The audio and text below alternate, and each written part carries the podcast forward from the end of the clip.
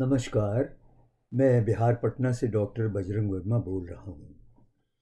आप मेरे चिंतक दशक की कड़ियाँ सुन रहे हैं।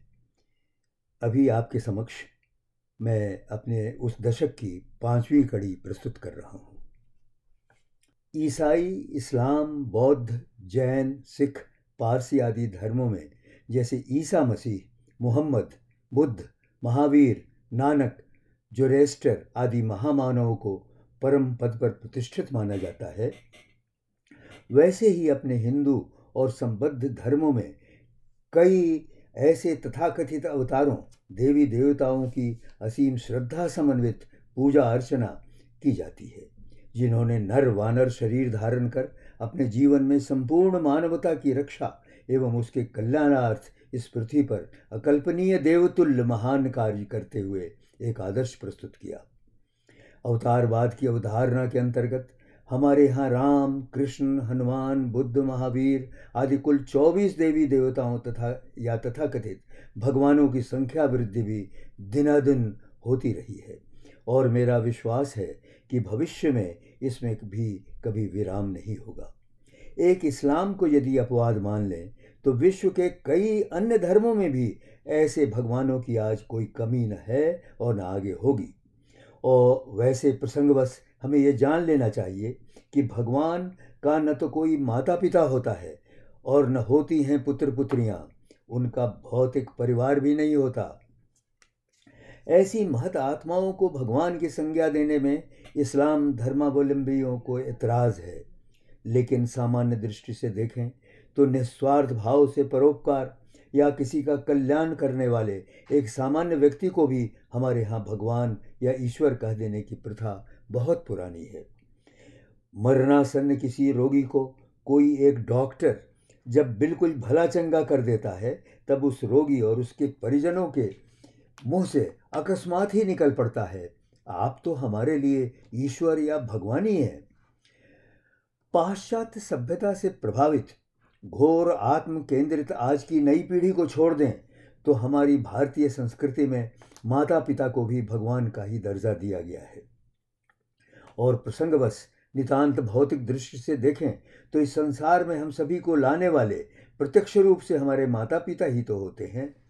जन्म देकर लालन पालन करने के बाद, जीव को उपार्जन योग्य बना देने के बाद भी जीवन पर्यंत हमारा कुशल क्षेम चाहने वाले हमारे लिए वे भगवान नहीं तो और क्या है। पौराणिक पात्र श्रवण कुमार का स्मरण करते हुए हमारे यहाँ कहा भी है, मातु पिता जिन सेवा कीनो, तीर्थ व्रत कियो न कियो। इतना ही नहीं, हमारे यहाँ तो परमात्मा को भी माता पिता की संज्ञा से संबोधित करने की परंपरा रही है, त्वमेव माताश्च पिता त्वमेव। सोचिए तो कितना ऊंचा स्थान रहा है हमारे यहाँ माता पिता का भी हमारी संस्कृति में।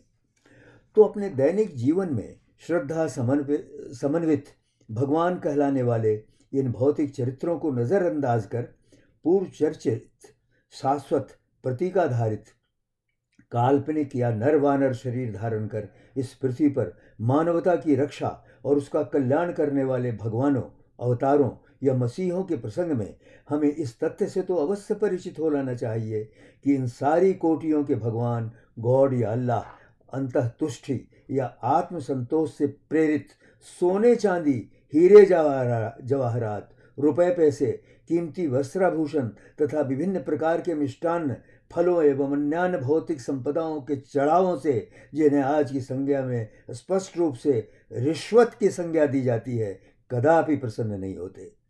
उन्हें प्रसन्न करने का एक दूसरा उपाय ये ज़रूर है कि इन सारी वस्तुओं का उपयोग जनहित या लोक कल्याणार्थ ही किया जाए। वैसे उन्हें तो बस उन्हीं के द्वारा प्रदत्त कुछ एक पुष्पों के साथ सच्चे मन से इस आलेख में निर्देशित माध्यमों द्वारा ही प्रसन्न कर उनके निकट पहुंचा जा सकता है। हाँ, अब जब ये बात सिद्ध हो जाती है कि पृथ्वी पर निवास करने वाले प्राणी मात्र के लिए किसी न किसी रूप में ईश्वर, भगवान, परमात्मा का अस्तित्व है और वह अजर, अमर, अकाट्य, अदृश्य। भगवान मानव शरीरधारी नहीं होता और जैसा अभी कहा गया, उसका न कोई माता पिता होता है और न ही कोई पुत्र पुत्रियाँ। ये प्राणी मात्र के लिए होता है। और हम सभी भी उसी के अंशी और आत्मा हैं होते हैं। और तब जैसा कि हम पूर्व में निवेदन कर चुके हैं, उसका अभिन्न एवं पूर्ण सानिध्य प्राप्त करने और उसके निकट पहुँच उसका स्थायी कृपा पात्र बन उसमें लीन हो जाना ही हमारा असली धर्म है। किंतु इसके लिए विभिन्न धर्म गुरुओं ने अपने अपने धर्मों या संप्रदायों के अलग अलग पृथक पृथक मार्ग निर्धारित कर लिए हैं। ऐसी स्थिति में प्रबुद्ध समाज का मानना है कि वे सभी मार्ग वैसे ही हैं जैसे एक पहाड़ी की ऊंची चोटी पर निर्मित किसी एक भवन में पहुंचने के लिए उसके चारों ओर कई पैदल रास्ते या पगडंडियां होती हैं, जो निश्चय ही समरूप से अपना अपना महत्व रखती हैं। दिनांक 11 सितंबर 1893 को अमेरिका के शिकागो वाले अपने बहुचर्चित भाषण में स्वामी विवेकानंद ने इन पगडंडियों या रास्तों की तुलना उन छोटी बड़ी नदियों से की है, जो अंततोगत्वा महासागर में मिलकर एक हो जाती हैं। ठीक उसी प्रकार अलग अलग रुचि के अनुसार टेढ़े मेढ़े अथवा सीधे धार्मिक रास्तों से जाने वाले लोग अंत में भगवान में ही जाकर मिल जाते हैं।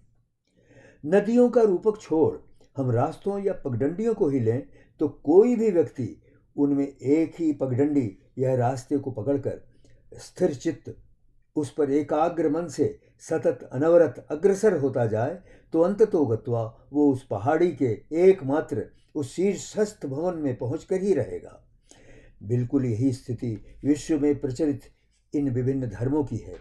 विश्वास कीजिए, अपने उस सर्वमान्य मालिक का अभिन्न सानिध्य प्राप्त कर उसका कृपा पात्र बनने की प्रक्रिया में विश्व का कोई भी स्वीकृत धर्म किंबा मार्ग उसका सहायक हो सकता है, बशर्ते कि काम, क्रोध, लोभ, मोह, अहंकार और ईर्ष्या, द्वेष आदि से मुक्त सत्कर्मों में लीन उस धर्म के मार्ग पर चलने वाला वो चरित्रवान व्यक्ति पूर्ण आस्था एवं पूर्ण विश्वास युक्त स्थिर चित्त से श्रद्धा समर्पित उस पर एकाग्र मन और समर्पित भाव से सतत अनवरत उस ओर अग्रसर होता जाए।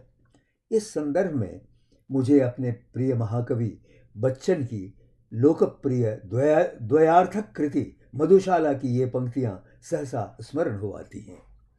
मदिरालय में जाने को घर से चलता है पीने वाला, किस पथ से जाऊं असमंजस में है भोला भाला। अलग अलग सब बतलाते सब, पर मैं ये बतलाता हूँ, राह पकड़ कर तू चलता चल, पा जाएगा मधुशाला। अनेकानेक धन्यवाद आप सबों को। आपने बहुत ध्यानपूर्वक मेरे इस ज्ञान दशक की 5वीं कड़ी सुनी। फिर समय मिलने पर आपके समक्ष मैं प्रस्तुत होऊंगा।